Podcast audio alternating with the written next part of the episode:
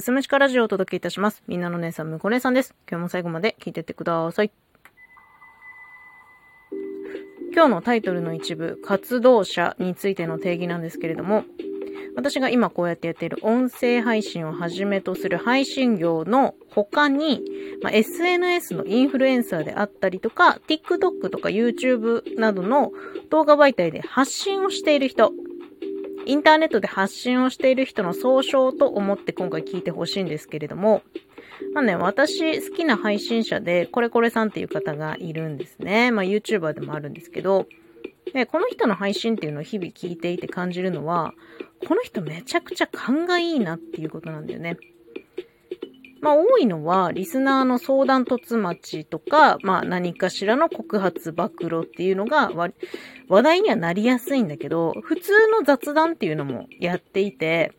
まあ雑談配信でもね、コメントの流れとか、あとツイッターで DM がリアルタイムで来たりとかするんだけど、そういうものを見ながら、今自分がどう立ち回れば面白くなるか、みたいなのの勘がすんごくいいの。言い換えれば、すごく空気が読めるのかなっていう、なんか察する力がすごくあるなっていう風に感じるんですよ。で、まあさっき言った相談突待ちってね、相談者さんを、まあ実際にその配信に上げてですね、通話しながら話を聞いていくっていうのをやってるんだけど、相談者の話を聞いていても、この相談の落としどころみたいなところをちゃんと作るし、で、聞いているリスナーへの煽りもうまいんだよね。まあさすがこれこれさん配信歴10年以上、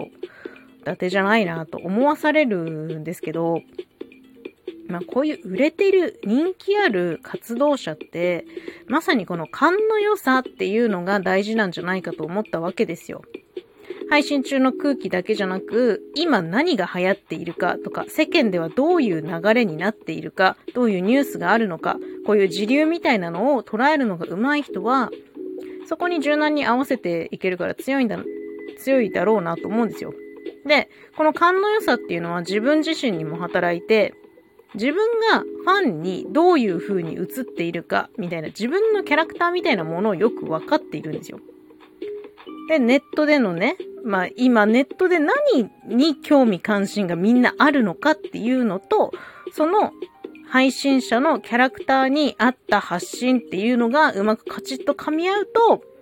逆にね、流行を作る側になるんじゃないかなって、みんながそれを真似するような流行を作り上げることができるんじゃないかな、ということに気がついたまではいいんですけど、これさ、分かっていてもなかなかできることではないんですよ。うん。まあ、初めはね、何でも真似から始まるかなっていうふうには思うんですけど、うーん、なんか今流行っているものの後追いだけでは、まあ、多少、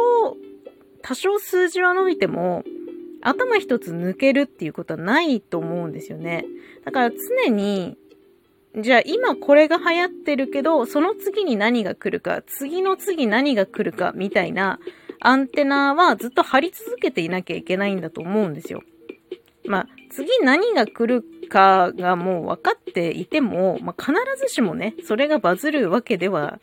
ないから、まあ、非常に難しい話ではあるんだけど、で、まあ私はこうやって音声配信をしてますけど、私これでバズりたい欲求ってそんなにないんですよ。マジで。まあ趣味、いや、バズ、いや、バズる要素がないから、音声配信が。うん。なんかそんなにね、そういう欲求はない。まあゼロではないんだけど、まあ、うーん、音声配信や SNS、その他もろもろ、まあリアルの生活でもそうですけど、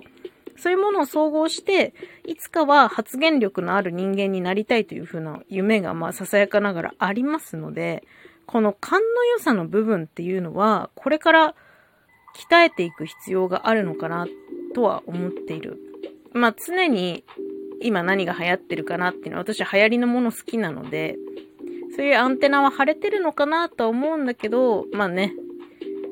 やっぱこう、0100 0、100、0、0からこう、ものを作るっていうのが、まだ、まだまだまだまだなので、アンテナを張った先に私が何を生み出すのかっていうところをね、もっと鍛錬していかなければならないなと思いましたね。うん。まあ、音声配信に関してはね、もう真似する時期は抜けていると思うので、もう私は自分のキャラクター一本でやっていくしかないなっていうふうに思ってるんですけど、